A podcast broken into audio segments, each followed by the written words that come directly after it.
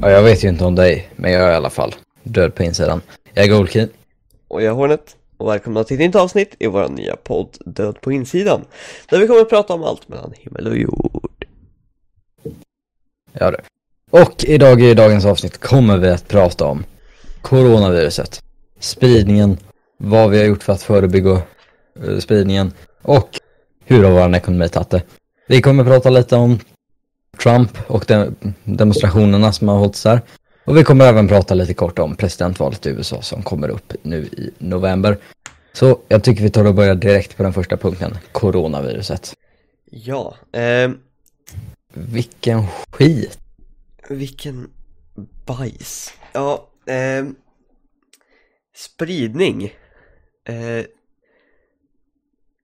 det, man misstänker att den började med fladdermöss va? Och så var det någon annan bärare innan det som någon hade köpt och blivit smittad av. Ja, så man tror att det började vara att någon, eh, det är i den här eh, djurhandeln i Wuhan då, Ja. som någon köpte en fladdermus, eller köpte fladdermuskött som innehöll det här viruset då. Och så blev den personen smittad. Och sen så träffade den personen som smittades. Och sen så började folk resa utomlands och massa sånt. Ja, precis. Och det gick ju ut för ganska snabbt. Jag hörde ganska tidigt nyheten om att det var n- nå- något nytt virus som de har hittat. Men då, tro- då trodde man ju aldrig att det skulle bli en, en sån här vår egentligen. Nej. Ehm, och ja, alltså. Sen så kom det ju till Sverige efter, det var ju ett fall där i början. Med eh, någon som hade rest ifrån Wuhan. Men hon hade inte träffat någon så det var liksom klart. Men sen så kom det till Italien. Eh, och där blev det ju värsta, ja det, alla var ju typ smittade i norra Italien. Eh, och därifrån så kom ju även de första som var smittade och då var ju nästan alla eh, som hade rest i norra Italien. Eh, och sen så gick Sen så gick det ganska snabbt. Eh, Stockholm blev ju ett stort center för det där och sen så har det fortsatt ganska stabilt ändå fram till nu. Eh, och sen så har ju också USA nu för några månader sedan, ja det tiden går snabbt, eh, har ju fått sin stora boom nu. Eh, där vi har sett väldigt många fall på väldigt kort tid. Och där så ligger ju även väldigt många i riskgrupper på grund av olika anledningar. Eh, så att Typ diabetes. typ diabetes, överviktighet överhuvudtaget. Kopplade jag nyss överviktighet med diabetes? Ja, ja. Eh, Ja, ja. Jag tror våra titt eller våra lyssnare förstår poängen. ja. Eh, Så just att, ja men spridningen har ju varit extrem verkligen. Det är ju inte något man har sett sedan, ja men, spanska sjukan för ja, flera år sedan. egentligen. Och den fungerar är- lite grann på samma sätt också. Ja men exakt. Det, det har ju verkligen varit, ja men löjligt mycket. Det var ju USA fick ju extremt många fall för några månader sedan. Och det är liksom, det har spridit sig, ja men över hela världen nu. Ja. Det var verkligen som att det har gått ifrån Kina, Italien och sen till USA. Men sen så har det också pratats mycket om att Indien kommer bli nästa så här stora centrum för det. Jag vet inte riktigt hur det går där, men jag tror inte att det är så farligt än i alla fall. Ehm, Nej, in, Indien ligger ändå hyfsat nära till Kina. Men jag har aldrig riktigt uppfattat det som att Indien liksom är en stor turistort för ja, men kinesiska turister. nu Som till måste exempel- jag faktiskt googla här som jag sa att vi inte skulle göra. Eh, låga dödstal i Indien förbryllar står det här till exempel. Eh, däremot så ser jag här nu att det är bekräftade 294 000 fall. Eh, däremot så står det inte, ja 10 000, jag vet inte om det är senaste dygnet eller någonting sånt. Men det kommer ju antagligen att öka eh, rejält. För att där har vi samma problem som till exempel i Brasilien. Eh, där folk bor väldigt tätt och de lade inte in några restriktioner. Eh, och det är ungefär samma i Indien, så att jag antar att det kommer likna ungefär Brasiliens fast betydligt mycket värre för att det ändå bor en miljard människor i Indien. Ja. Eh, bekräftad hela världen är då 7,27 miljoner. Eh, men ändå ganska låga dödstal för Indien ändå, så det var i alla fall positivt. Eh, ja, men ska vi eh, röra oss vidare till förebyggande åtgärder och vad olika länder har gjort kanske? Det tycker jag absolut. Ja, men Eh. just att, ja men speciellt här i Sverige så har det ju varit ganska lätta restriktioner om man jämför med andra länder som ja, men till exempel USA eller Italien eller sådana väldigt stora spridningspunkter. Ja, Och och så... just, Ja, ja, men, ja men just här i Sverige så har vi ju haft liksom, vi har inte haft några restriktioner utan vi har mer haft, eh, vad heter det, eh, rekommendationer på hur vi ska ta och göra. Precis.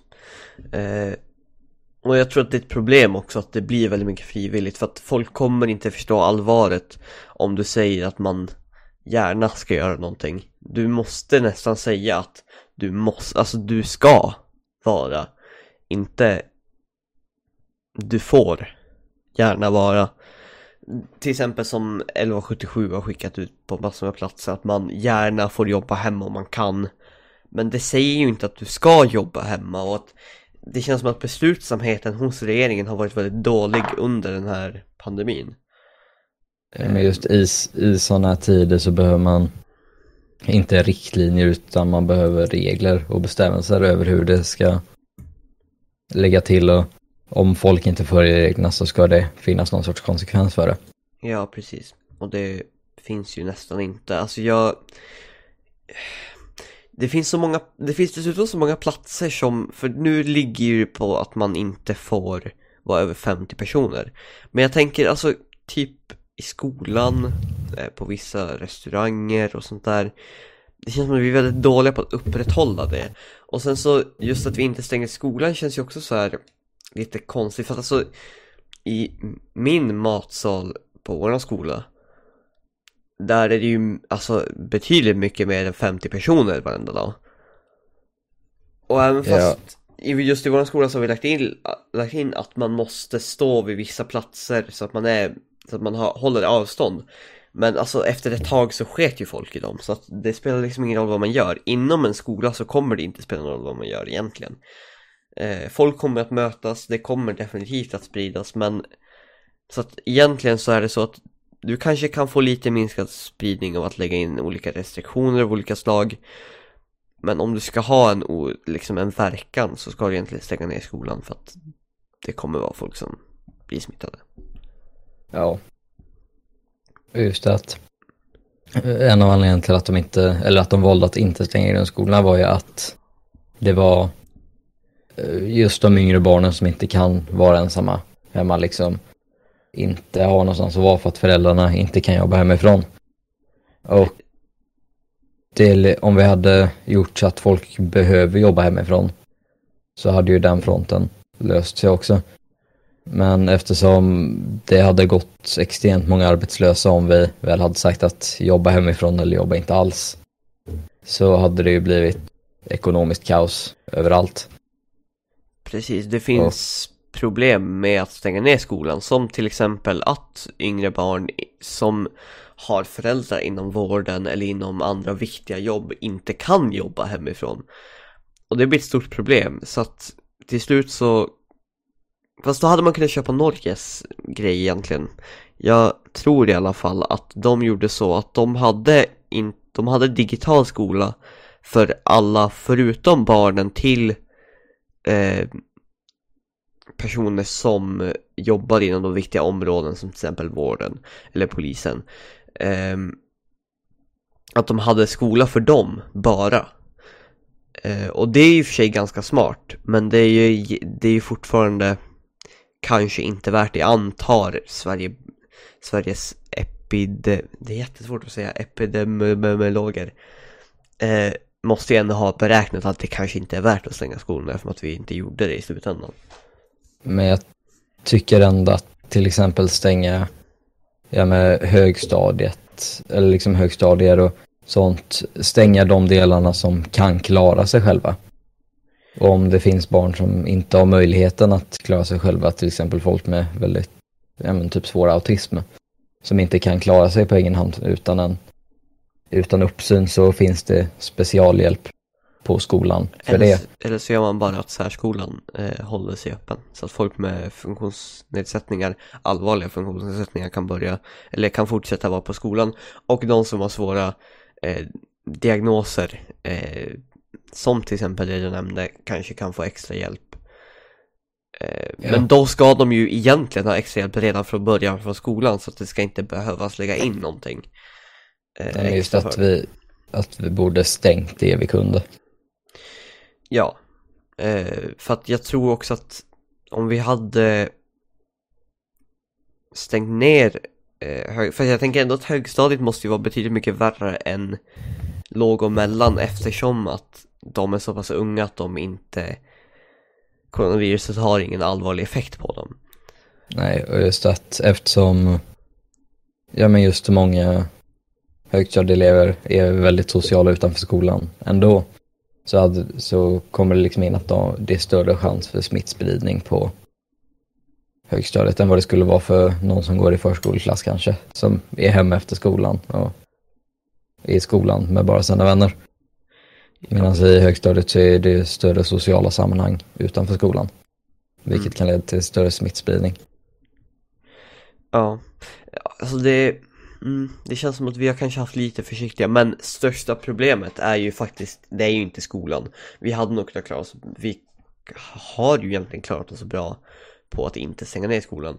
Däremot så är det största problemet inom äldreomsorgen att vi inte tilltog åtgärder eh, när det redan började. För att jag vet inte exakt statistik men jag antar att i alla fall hälften av alla dödsfall kommer ifrån eh,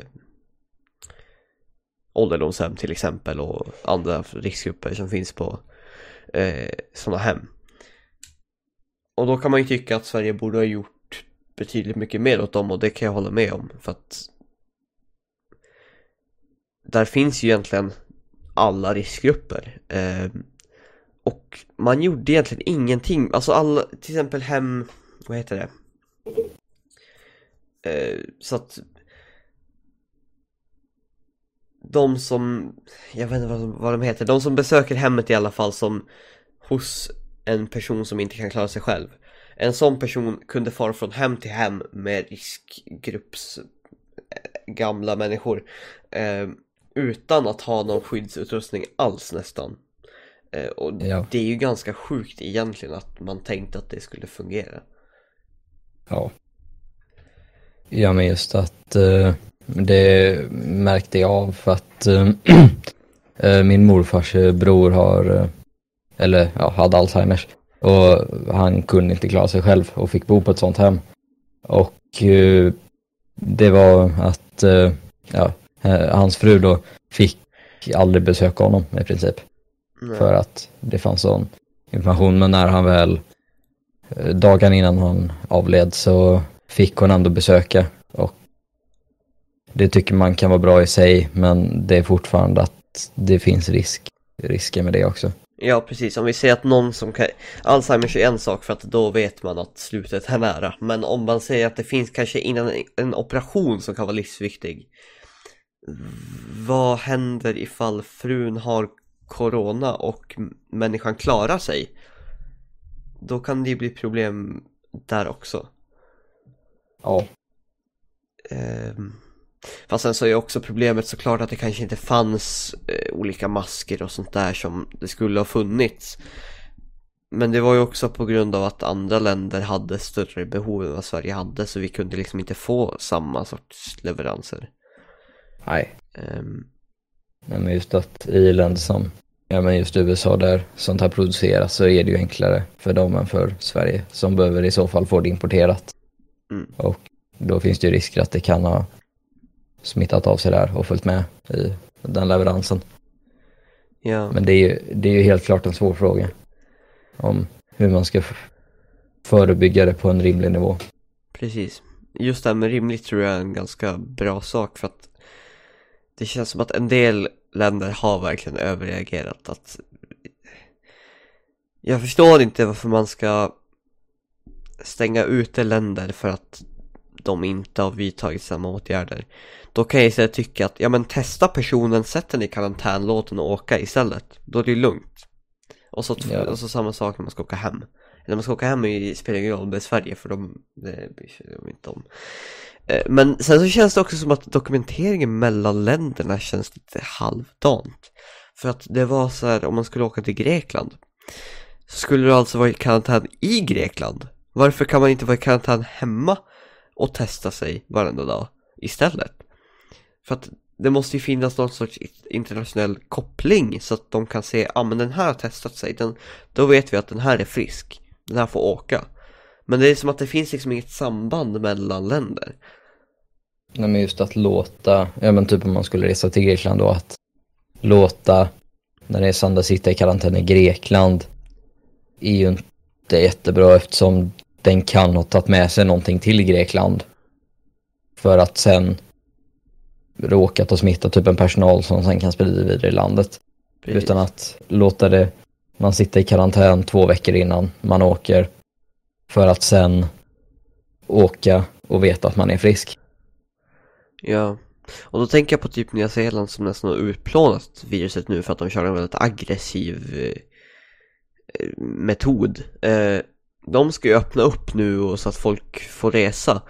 Men det är ju en jätterisk. Det är ju en väldigt stor risk för att så fort någon kommer in med ett coronavirusfall så kan ju det sluta med att alla får det för att nästan inga är eh, immuna mot det än. Där är ju skillnaden med Sverige att om ett år kanske så kanske de flesta är immuna mot det och har haft det någon gång. Vem vet, jag kanske har haft det någon gång men jag har bara inte typ märkt det. Ja, men just att det, det är ju problemet med just coronaviruset också att det är svårt att bli immun mot det utan ett vaccin eftersom det finns flera olika typer inom corona.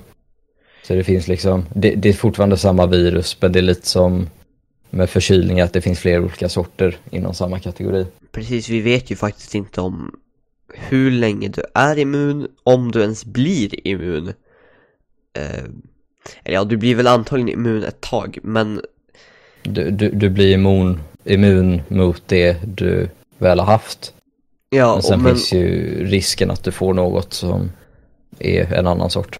och så vet vi ju inte hur den muterar, fast antagligen, jag, jag tror vi skulle få reda på om den muterade till en annan sorts coronavirus, för då tror jag att de hade förberett sig på det.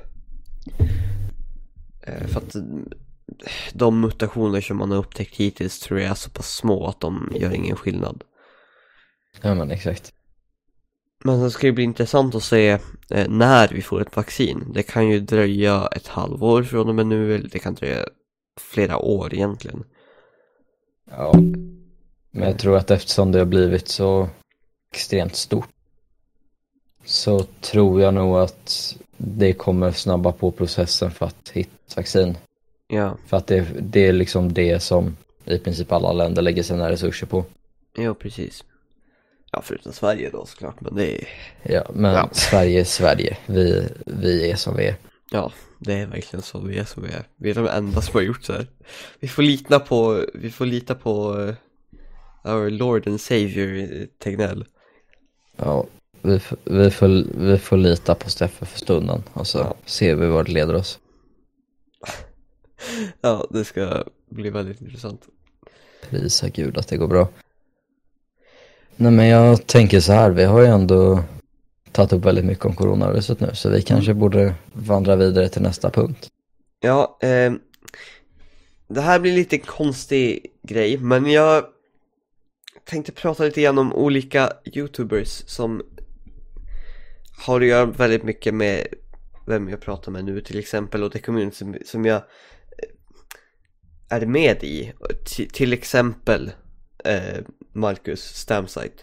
För att en sak som jag märkt nu när jag blivit äldre är att jag börjar inse hur nästan löjligt en del av de här streamsen och videorna är för att jag har börjat inse att man kanske måste ha, man kanske inte kan ha så mycket regler som man ibland har haft. Och då är det i och för sig bra att eh, Matilda eller Panda eller Akali eller vad man heter, att hon tog tag i det och gjorde en server där man inte hade lika mycket regler. Men jag har liksom kommit in i lite så här anda nästan. För det känns som att man, man blir så nästan när man blir äldre. Och man inser att alltså, det är lite löjligt att man måste ta bort enkla saker som sånt där. Och där har jag problem med andra kanaler som för att jag, det blir bara så löjligt när jag kollar på kanaler som Jag ska inte ta några exempel men som Bara har barn som kollar på dem så att det blir liksom du får inte säga någonting, du får inte göra någonting, du kan liksom inte ens Säga någonting Alls nästan för att ditt meddelande ska bli borttaget. Så att jag själv skulle nog gärna se att man låter lite mer saker hända i streams och sånt där. Um, och det är nästan så att jag blir liksom så lite jobbigt att vara i en chatt när det bara sitter tioåringar och skriver konstiga saker. Som man sen måste ta bort för att det finns några regler som säger att du inte får göra någonting typ. Och jag vet inte, det, det känns bara konstigt. Ja, Random tankar med Vilgot. ja men just att det är ju ett det blir ett sånt problem när, ja men just när yngre barn får tillgång till internet. Ja. Och jag, jag har varit ett sånt barn också, men just att det finns så förbannat mycket regler för allting. Ja. Det, ja men just att din förmåga att liksom kunna, ja men nästan prata fritt utan att behöva hålla dig till regler. Ja men typ som många kanaler har liksom en policy att man inte får svära eller inte skriva någonting som kan uppfattas som lite, alltså inte halvperverst men något som åt det hållet. Typ man kan inte skriva pen i sin mening. Om man nu hade velat det. Utan det blir ett extremt, det blir extremt isolerat av ja. vad man får göra och vad man inte får göra. Ja, och... Just att, ja men typ många kanaler har ju regler som pratar inte om politik eller något i den stilen. Och jag tror att när man, ja men just att för att saker ska bli intressant så behövs det en fråga och en diskussion som ska komma upp. Ja. Och just att politik, så länge man liksom håller sig till hur ska man säga? Håller sig från att diskriminera andra människor. Håller sig till måttliga mängder. Ja. Så att man inte kritiserar någon för deras åsikter eller något i den stilen. Ja. Så är det ändå, tycker jag ändå att det, det ska vara okej okay att kunna prata om politik och sånt för att det är saker som behöver diskuteras. Mm. Men som man, man egentligen inte får. Ja, och jag tänker också att det är såklart de youtuberna eller streamernas val att bli mer barnvänliga, kanske lägga i fler regler så att det blir lite mer barnanpassat. Men alltså jag hade, visst, du kan säkert tjäna, det är ganska easy money att bara göra barncontent egentligen. Du får ju i och för sig så nu finns det ju nya regler men förut i alla fall så kunde du ju lätt få ihop pengar bara genom att anpassa det för barn eh, så kunde du nästan lura dem på pengar och jag känner att jag vill inte bli en sån som måste ta bort saker för att det är lite offensiv mot en liten person och det är lite ja, det är lite så här, inte norm och det är lite dåligt man måste på något, på något sätt ha lite lite frihet ändå.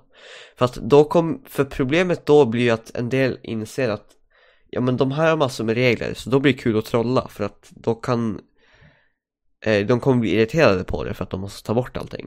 För jag förstår att man tar bort spam och att man tar bort sånt men när man liksom skriver någonting som är lite drygt och sånt där alltså det, Jag tycker, jag själv tycker att det borde få låta gå Ja men just att, ja men typ som, ja men youtubers som Dual The Gaming eller Stamsite. Ja, Om man tar upp det så blir det liksom att många av dem som kollar på dem när de var mindre just har växt upp och blivit en ålder där ämnen som politik och sånt blir mer aktuellt. ja, Och jag tycker att man borde inte anpassa sig till de som är unga för tillfället.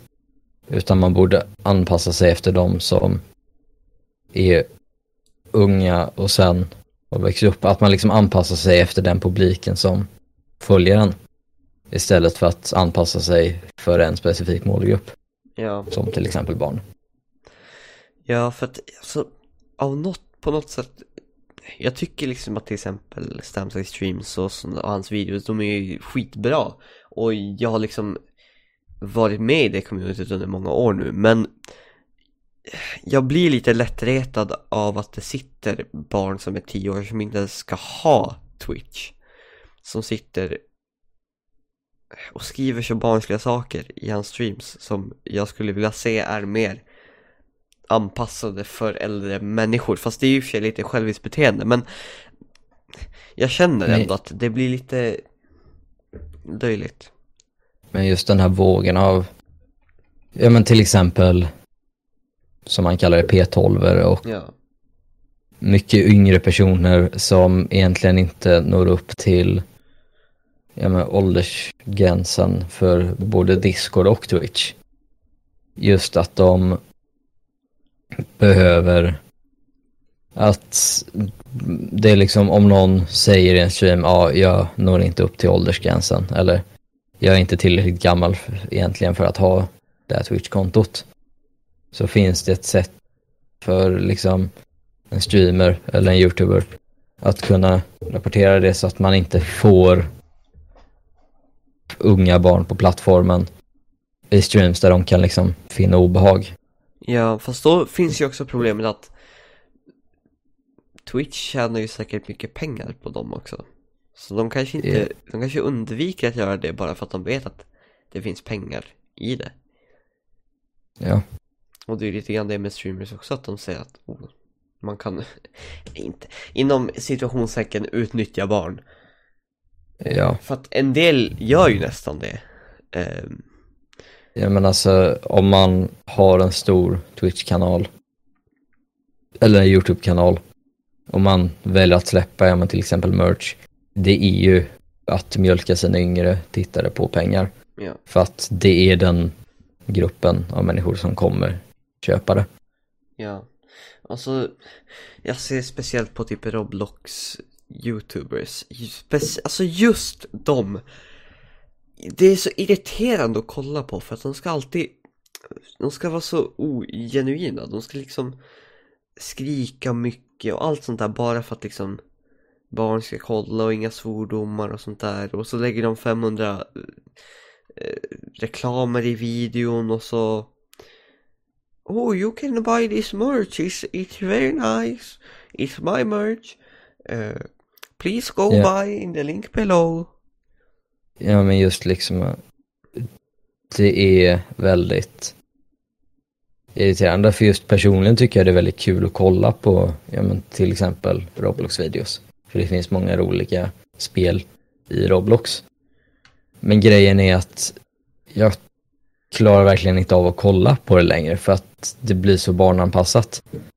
För att det är liksom, är ju oftast cancer Ja, ja men det är liksom, det blir inga svordomar, det blir liksom ingenting som kan vara lite offensiv.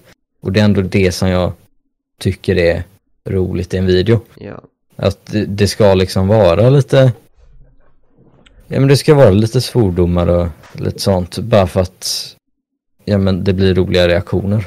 ja Ja, nej det Det kan vara lite jobbigt ibland Ja, Men, nu går vi vidare till nästa ämne Ehm, Och det är Våran- allas vår- favorit våran favoritperson, Donald är- Duck Donald Trumpet. Det är trumpan Lik, lika roligt varje gång. nej, nej. Nej men just att Ja du, Trump har ju blivit... Ja, han har blivit som han har blivit.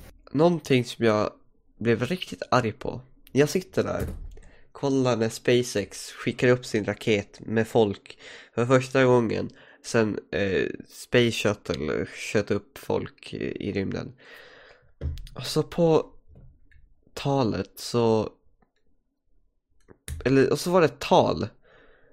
Och så kommer först vicepresidenten in, säger massor med propaganda. Och så säger, och så välkomnar han Donald Trump och så kommer Trump in. Och så börjar han prata politik där han ska gratulera att de har skickat upp folk i rymden. Han börjar prata om George Floyd som vi ska prata om strax. Han börjar prata om liksom Ja, att han står för sådana där grejer och att han ska börja prata om att all, alla andra suger och att han är bäst och jag, jag förstår inte hur man hur man kan göra någonting sånt att istället för att han, han vet att det sitter miljoner och kollar på den där livestreamen när de skickar upp de här astronauterna så tänker de att ja, ah, vi blandar in politik i det som inte ska vara politik och bara att det är så typiskt hans liksom krets att göra någonting sånt. Och det känns som att alla hans presskonferenser, alltså, det är alltid någonting han gör fel. Spelar ingen roll, alltså det är, han, han, antingen så ljuger han eller så han, ja, han påstår någonting felaktigt. Eller någonting, det är alltid någonting han säger fel. Och så var det den där gången då han totalt respektlöst eh, Jag ska kolla upp vad det exakt var, men då han pratade om George Floyd Ehm, Och att han var med oss idag och sådana saker och så Att han och så pratade om något kontroversiellt samtidigt Precis efter att han om det så att Nej jag förstår inte hur hans hjärna fungerar Nej, men just många gånger också så har det ju varit så här att vid event som man egentligen ska ta upp saker som, ja men just till exempel det som om George Floyd, inte just i det tillfället men ändå att det är någonting som han borde ta upp. Är det extremt många gånger som han inte gör det. Och för att när han väl behöver ta upp någonting är det just det tillfället han väljer att inte göra det. För till exempel, ja men vid en vanlig presskonferens till exempel. Så har det varit flera gånger att han inte har tagit upp saker som är stora över hela landet utan bara försöker få ut sin egen propaganda. Ja han sa Hopefully George is looking down right now and uh, saying this a... Va? Nu blev det konstigt. And saying this is a great thing that's happening for our country. Eh, there's a great day... Det här är jättedålig engelska. It's a great day for everybody. It's a great, great... Varför? s- Ja, there, there's a great, great day in terms of equality. Uh, och eh, Joe Biden, våran hjälte typ, eh, sa att eh, han tyckte att det var jättedumt av Trump att sätta ord i en död mans mun som har blivit som blev dödad i en korrupt polisstyrka som Trump inte gör någonting emot. Och så, Men han blev dödad av en polisstyrka som styrs under Trump-administrationen. Och saker händer och rasism kommer vara en av de sakerna som alltid finns kvar. Men just att uh, han har chansen att göra någonting åt det. Men det är något han väljer att undvika. ja. Och sen just att han, han sätter in militären mot demonstranter som mestadels eh, gör det fredligt. Jag förstår inte vad hans logik, hans logik är verkligen att oj, folk protesterar.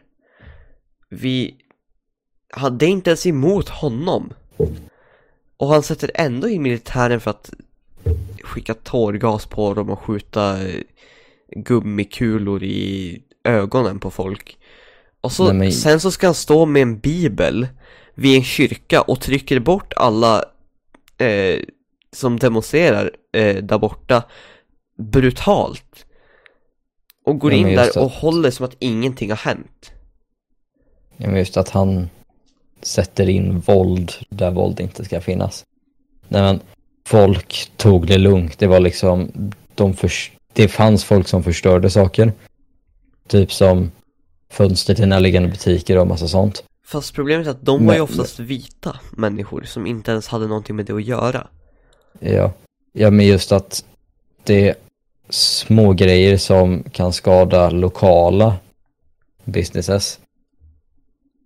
Och det gör det inte Tar, tar han och sätter in militären i vilket är helt ologiskt. Ja, och det jag sa tidigare, jag menar inte att vita inte kan demonstrera för Black Lives Matter Jag menar bara att de, eh, faktiskt rasister, vita rasister Det var oftast de som faktiskt förstörde byggnaderna eh,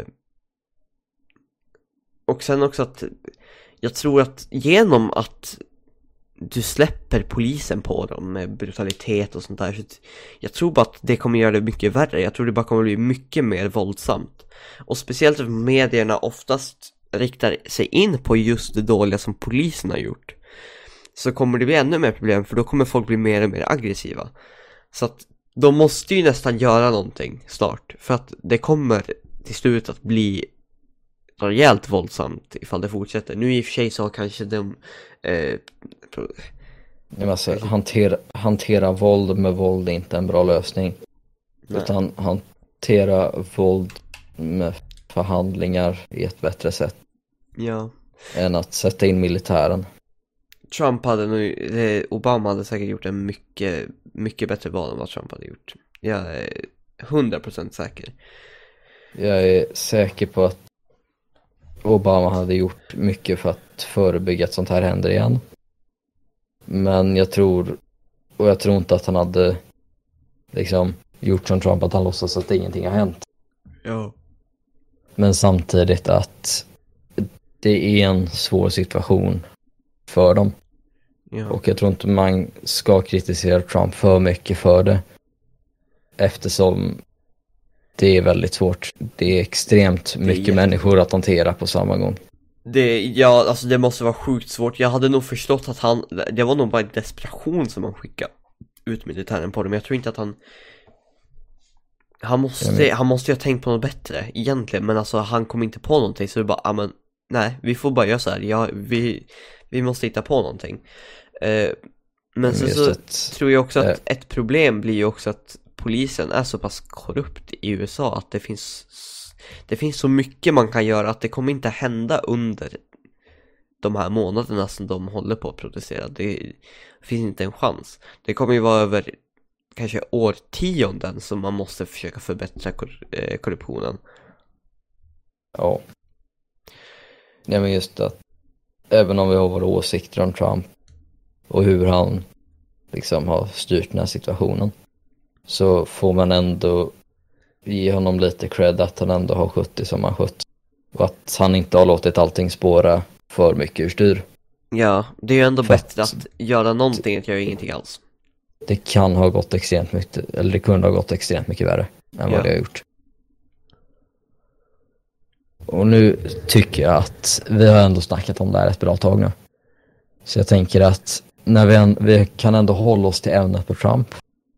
Men att vi flyttar oss över till nästa punkt, vilket är presidentvalet i USA. Ja. Eh, mail in ballots skulle ju, eller säger man så? Ja, ja, de skulle ju, eller Trump, han hatar dem. Ehm, för att det tydligen skulle bli mer fusk ifrån dem. Jag tror inte att det blir det. Det är bara att han vet att, hmm, jag kanske kommer bli besegrad nu. Säger han som eh, kan ha riggat förra valet. Det, jag, och sen, ja vi har redan pratat om det här på någon poddavsnitt, men alltså USAs system, hur de röstar är så sjukt. Jag, Det, det är ett extremt dåligt system jämfört med vad vi har i Sverige. I Sverige så är det liksom, du röstar, den som får mest röster vinner. Eller ja, inte riktigt så simpelt, men nästan. Det, det, liksom- baseras, det baseras på logik. Ja, och så i USA, ja men rösterna det hjälper ju egentligen inte. Det är ju elektorrösterna som faktiskt gör någonting. Så att Ja, även fast Hillary Clinton hade fler röster så spelar inte det någon roll när ele elektorerna inte röstar på eh, Hillary Clinton. Och då tänker jag, det där hade också kunnat vara korrupterat så att Donald Trump har betalat dem egentligen. Ja men alltså, tack vare att det är som det är och att även liksom själva borgmästaren eller man ska säga i varje stat har en egen röst. Så är det extremt enkelt, eller det, det är enklare för honom att muta folk nu än vad det hade varit att göra i ett klassiskt typ svenskt val. Ja, precis. Det hade ju blivit mycket större också för att Sverige om är jag- om jag har förstått-. Om jag har förstått det amerikanska röstsystemet rätt. Jag är fortfarande lite halvosäker på det, men Om jag har alltså- förstått det som jag har förstått det rätt så är det enklare att rigga ett val i USA än vad det är i Sverige. Ja, jag skulle nog säga att det är det, för om jag inte har helt fel så går det att du röstar Eller det är egentligen, jag vet, nu, nu är det dags för Wikipedia här Jag, jag, jag fick förklarat det här för mig på en SO-lektion för några veckor sedan. Att USA kör ju inte på systemet att den som får flest röster vinner. Utan i varje stat så röstar folk på en person. Antingen republikaner eller demokrater.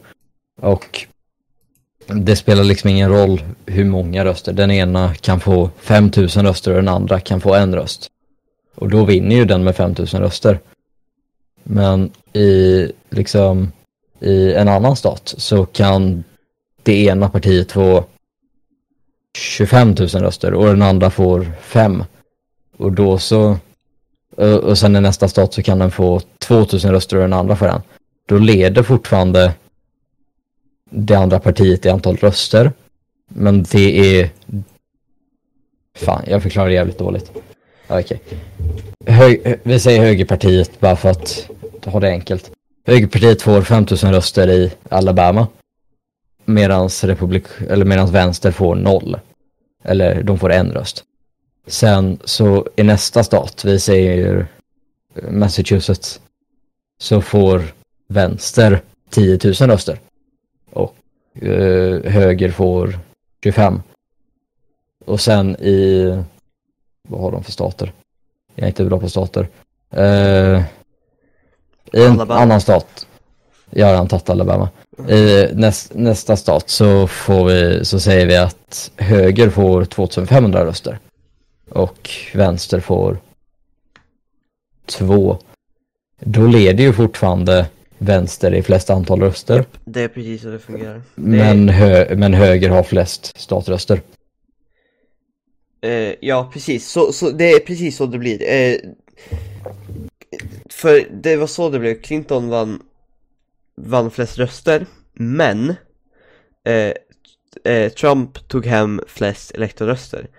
För att det är skillnad mellan, det är helt andra saker. Så att det är jättekonstigt, jätteförvirrande. Eh, Det är ett, komp- det är ett komplicerat system. ja, som- och jag tycker inte att det är ett extremt rättvist system heller. Nej, det...